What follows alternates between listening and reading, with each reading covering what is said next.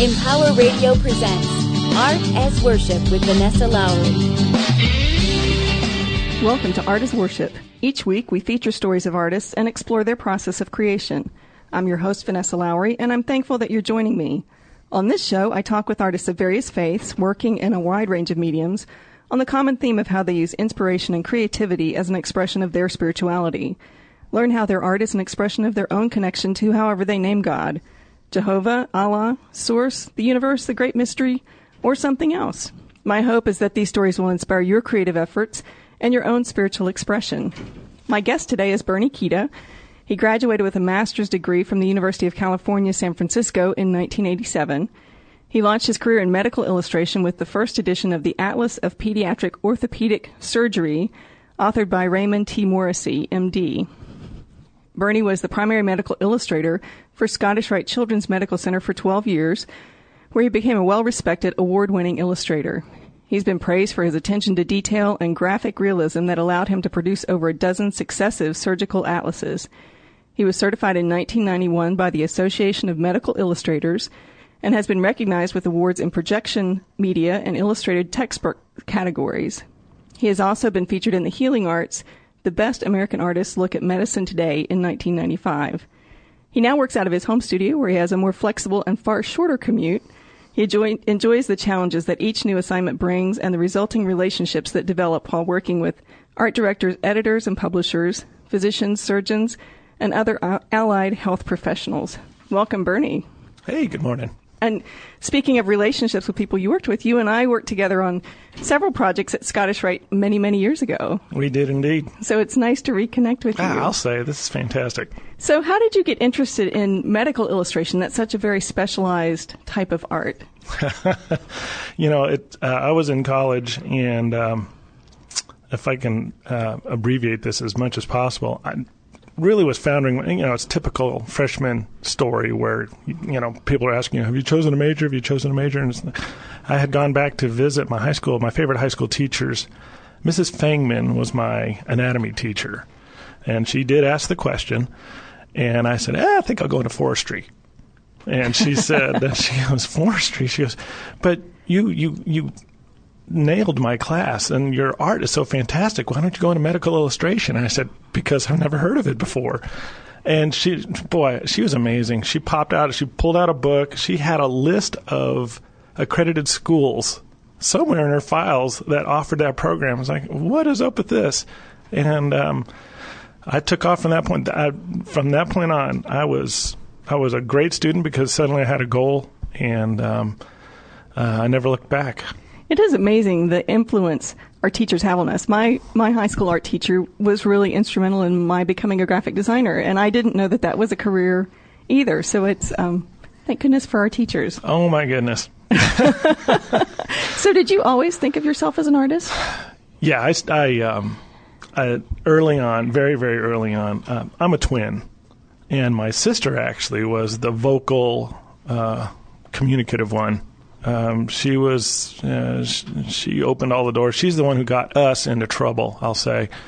But uh, I was the nonverbal one, and uh, quickly became apparent that I could express myself through my little sketches and drawings, and that's how I made friends growing up for a long time, and even bullies in in fourth grade.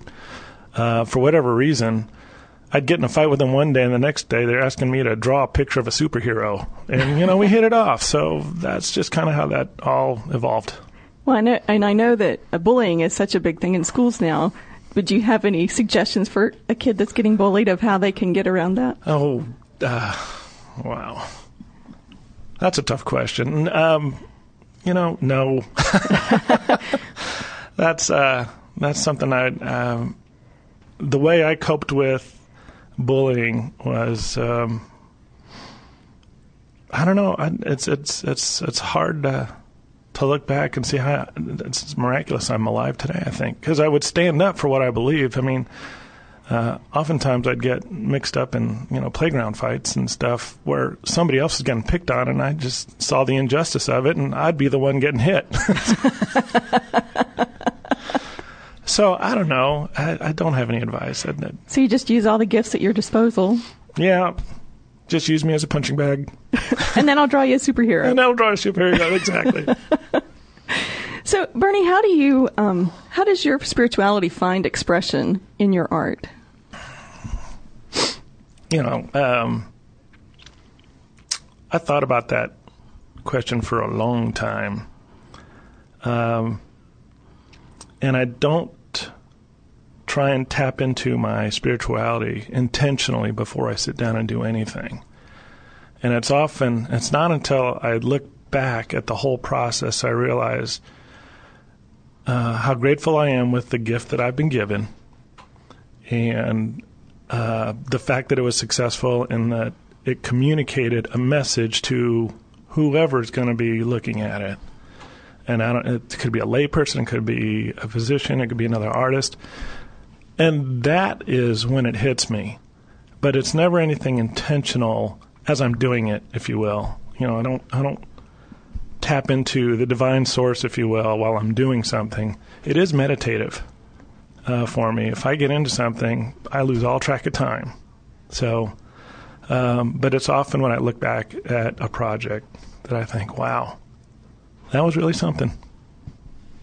Well, and I think that because of the kind of work you do, our bodies are such exceeding miracles. I mean, there's so many things of it that you think, oh my gosh, how does that work? And how does that, you know, repair itself so quickly? And how does that come about? And I, you know, I'm not very, I mean, I'm not very involved in the medical field, but the little bit that I see, it, it just amazes me. So because of the kind of work you do, I would think you're even more involved in that, that miracle process. It is miraculous. Um, I mean, I I witnessed, you know, back once upon a time, I, I did go into the OR. Um, I don't think that'll ever happen again these days, and that's fine because you know one extra body in the OR, nobody needs that. But I'm I'm glad I had the privilege to do that because I would witness the healing process as we were going through the operation. I mean, you have to the, the surgeon has to work fast because the body is trying to heal itself immediately. Wow. Yeah. So to that respect, it's it's incredible. And you know, people think I'm so weird, but I can be such a geek about this stuff. Um, back in back in grad school, and we you know we had cadaver lab, and I expected this moment of of you know, I wasn't expecting a host of heavenly angels opening up when we opened up the the body. I was, but I was thinking, wow, this is it, you know. And it was like, am I going to faint? You know, there's all of these uh, million thoughts running through my mind, and, and but in the cadaver lab, I was like, oh, is that it? because everything's dead. There's nothing. There's nothing living that you're looking at. In the operating room, 180 degrees. Wow. Every, everything is alive. Everything is shimmering. Everything is it's pulsing. It's vibrant. The colors, um, uh, the layers. It just it everything comes to life. It's unbelievable. So huge difference, but that in and of itself, the if I could ever capture some of the shimmering tissues, oh, I've you know, I've I've hit it out of the park if I can do that because that's what I'm seeing. Um, it's just incredible.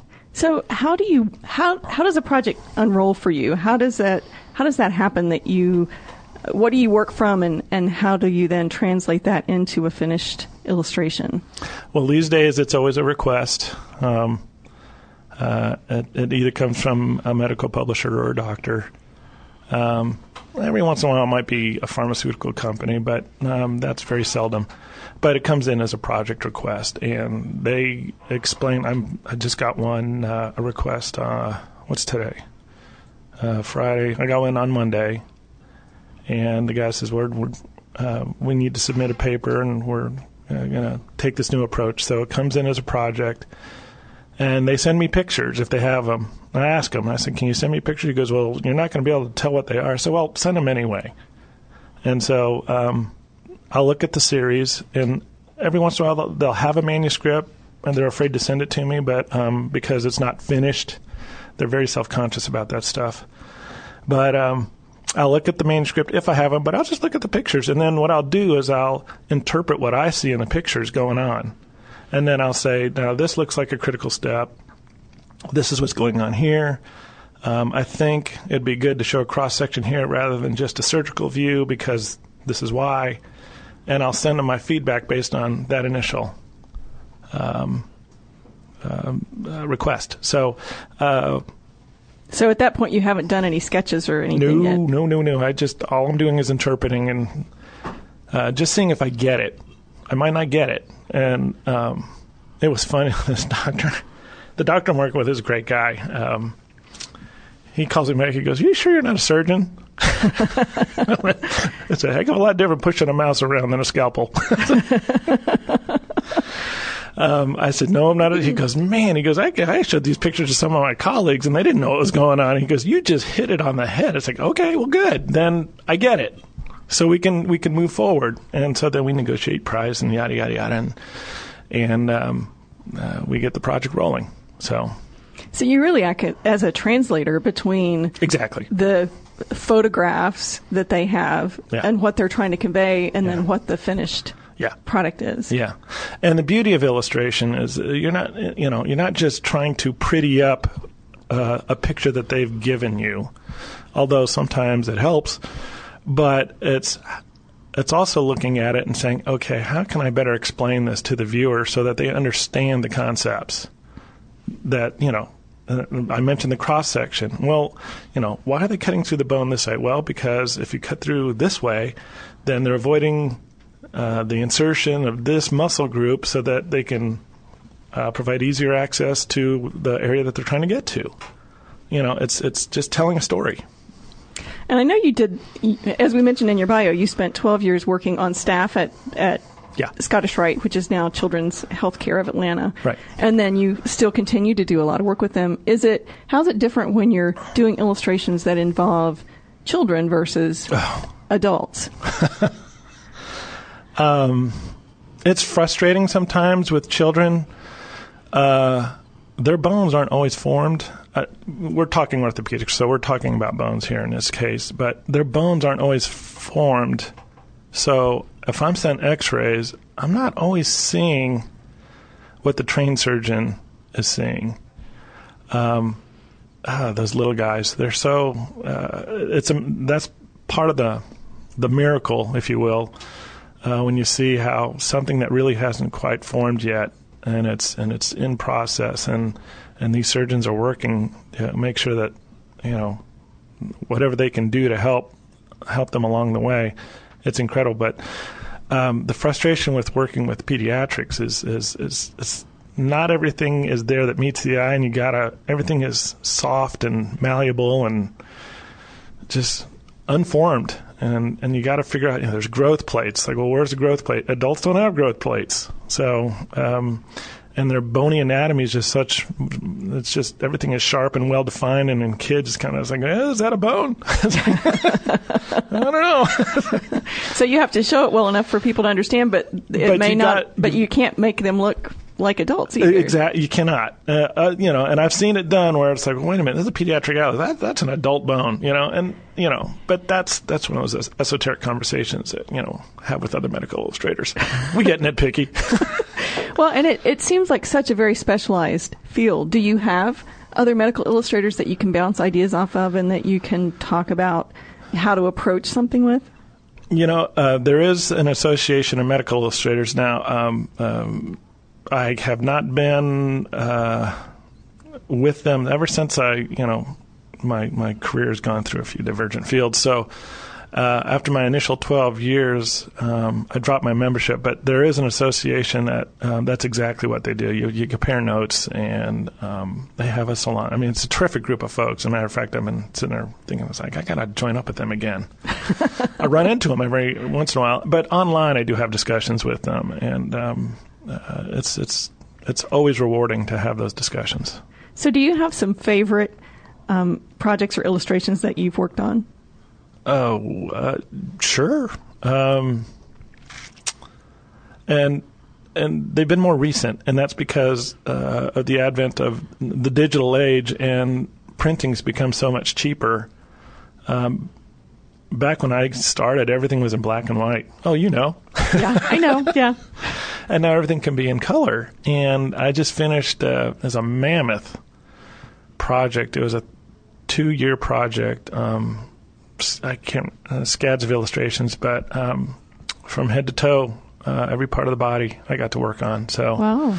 that was that was phenomenal. Um, just just in depth and breadth of, of what I was able to do, and, and the color that we can incorporate now is just so much fun. It's it's very liberating.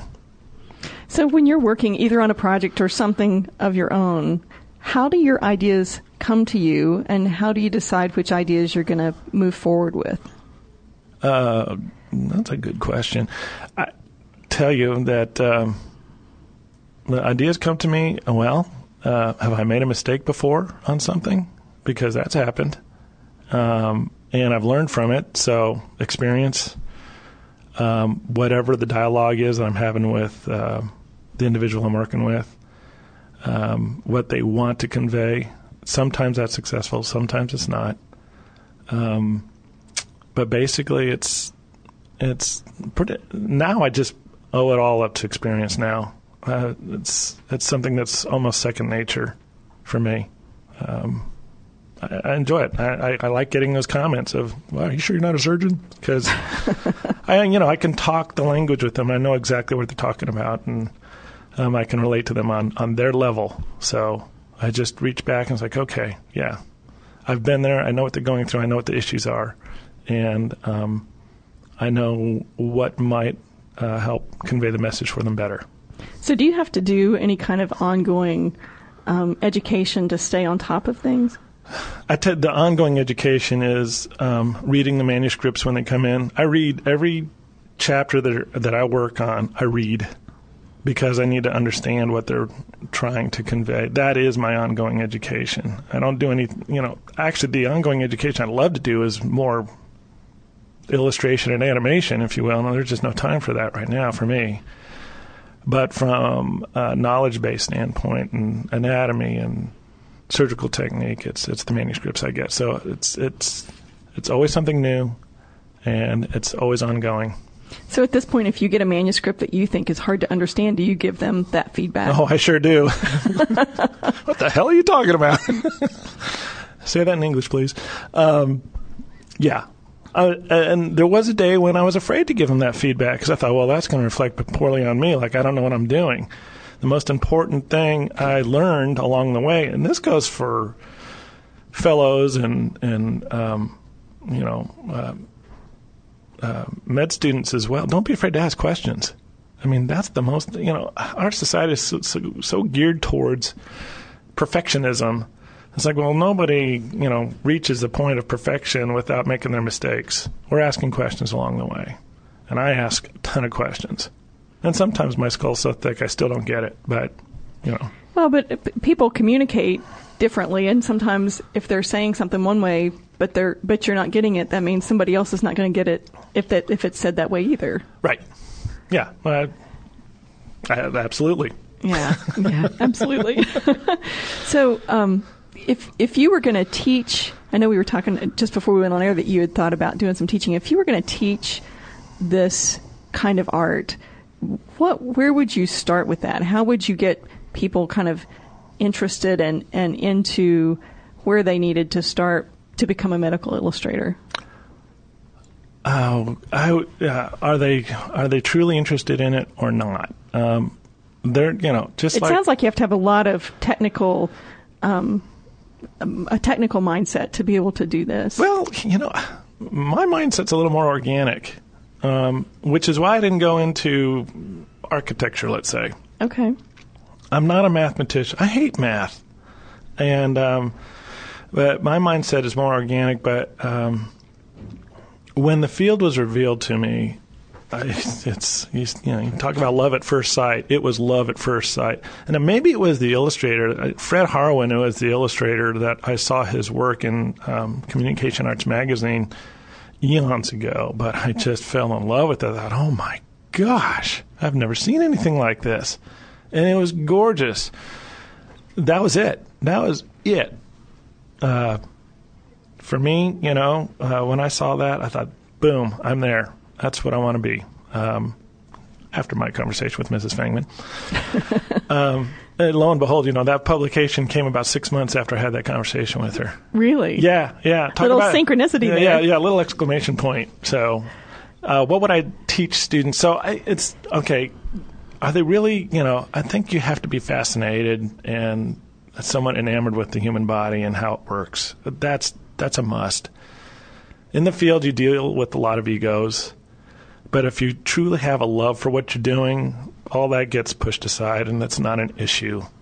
So, do they have a love for it, um, an eagerness to learn, um, and then a willingness to try new things? Um, that's kind of the basics. And then uh, from that point on, you know, people talk about fundamentals. You still got to go back to the fundamentals. I don't care if we're on computers or not. You know, if you got to understand light and shade and perspective and all of that stuff, and I, would- I would want the uh, students to know that, and they need to learn it.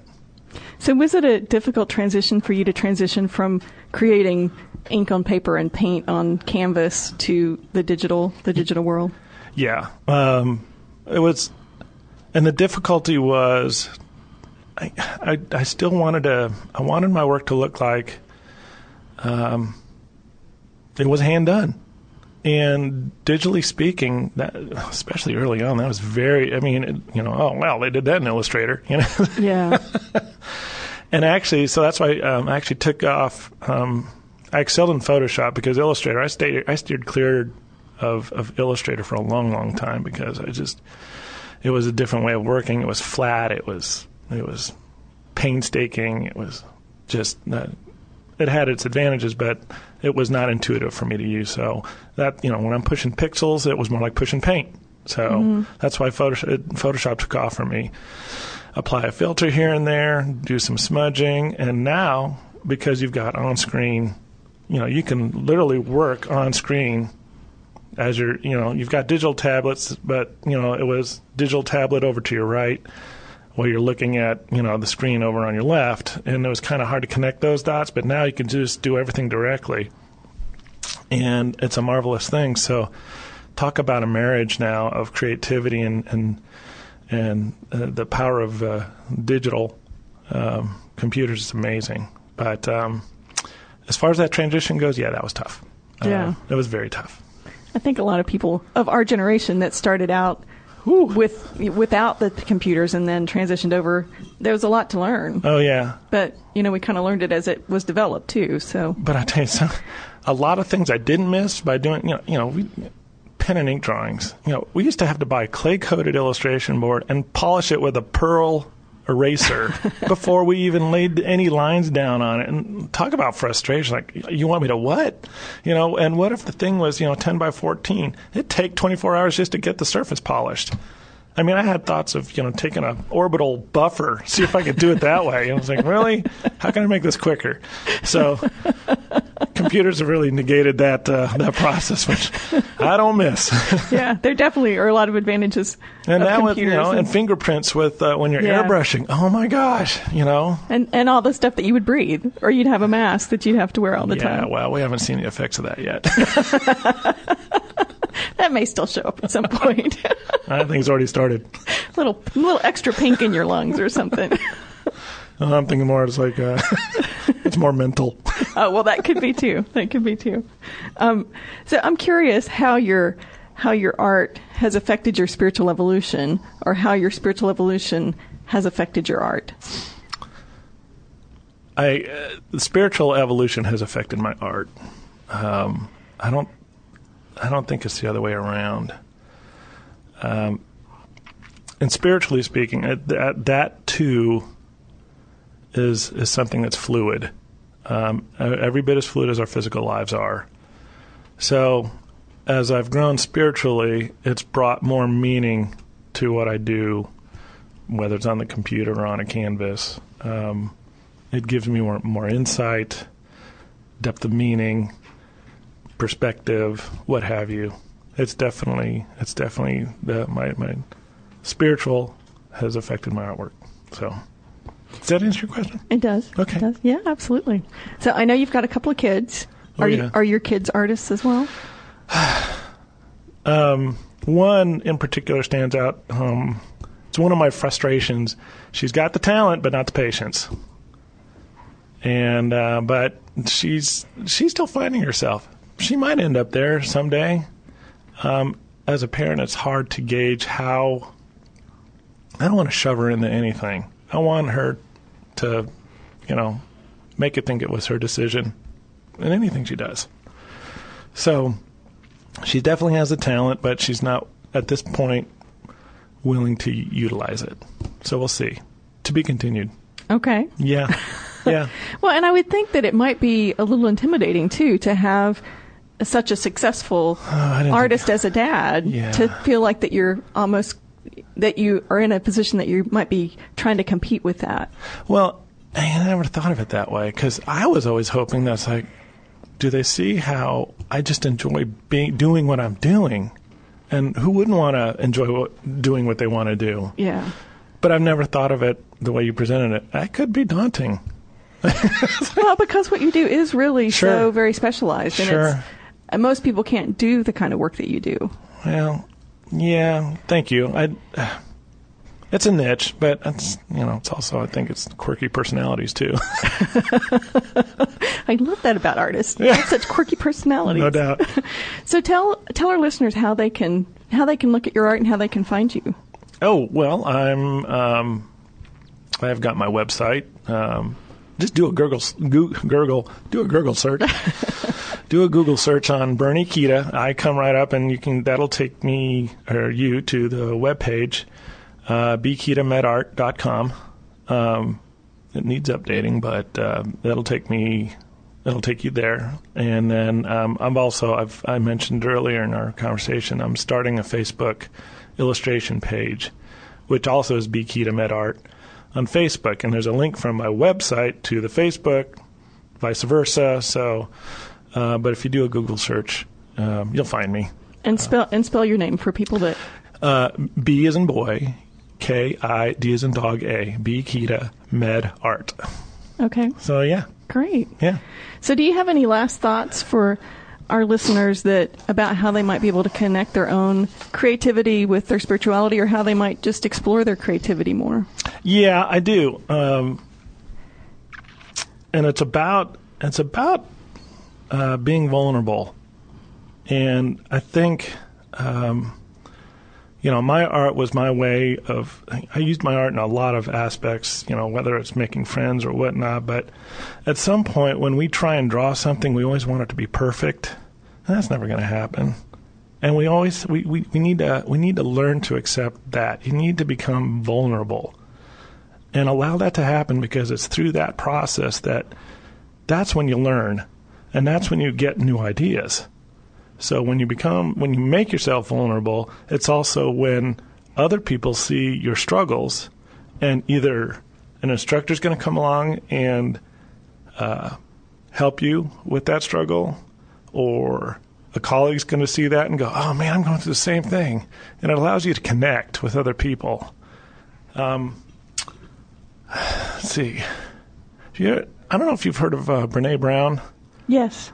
She's fantastic, and, and I wanted to quote her because um, it's been so valuable to me. But the, you know, she talks about vulnerability, and she says uh, the core. It's vulnerability is the core of shame, fear, and the struggle for worthiness. And I think that's that's so true on every level for all of us in any aspect. But she says it's also the birthplace of joy, creativity, and belonging and love. That's huge. And if you're willing to let yourself open, that's that's the core of that's the birthplace of of creativity. And um, you know, that's that's pretty pretty deep stuff. That is. That's very powerful. I I heard a TED um, talk by her, and she was. I think it was the second one because she had done. She was referencing the first one that she'd done about shame, and she was commenting that she had said things in that first TED talk that that after she left, she was like, "Oh my gosh, I can't believe I said that. I hope nobody sees it." Right, And then, like right. the next day, it was like millions of people had already seen it. So she had to come to grips with, Yeah. "Okay, I put this out there," Yeah. and then understand the gift that that brought to her, Yeah. and the people that came to her because because she was vulnerable in that. It's so true on so many levels, but definitely uh, in the creative world, I, I think it's more true um, than in most cases. So, Well, Bernie, it has been such a pleasure to have you with us today, and thank you for thank you for saying yes the second time I asked. you. well, thanks for having me. It was a pleasure. That's great. So, um, tell our listeners one more time how they can find you. Um, uh, my website is bkitamedart.com, and I'm also on Facebook under Bkita Medart. I have a personal Facebook page, but don't go there.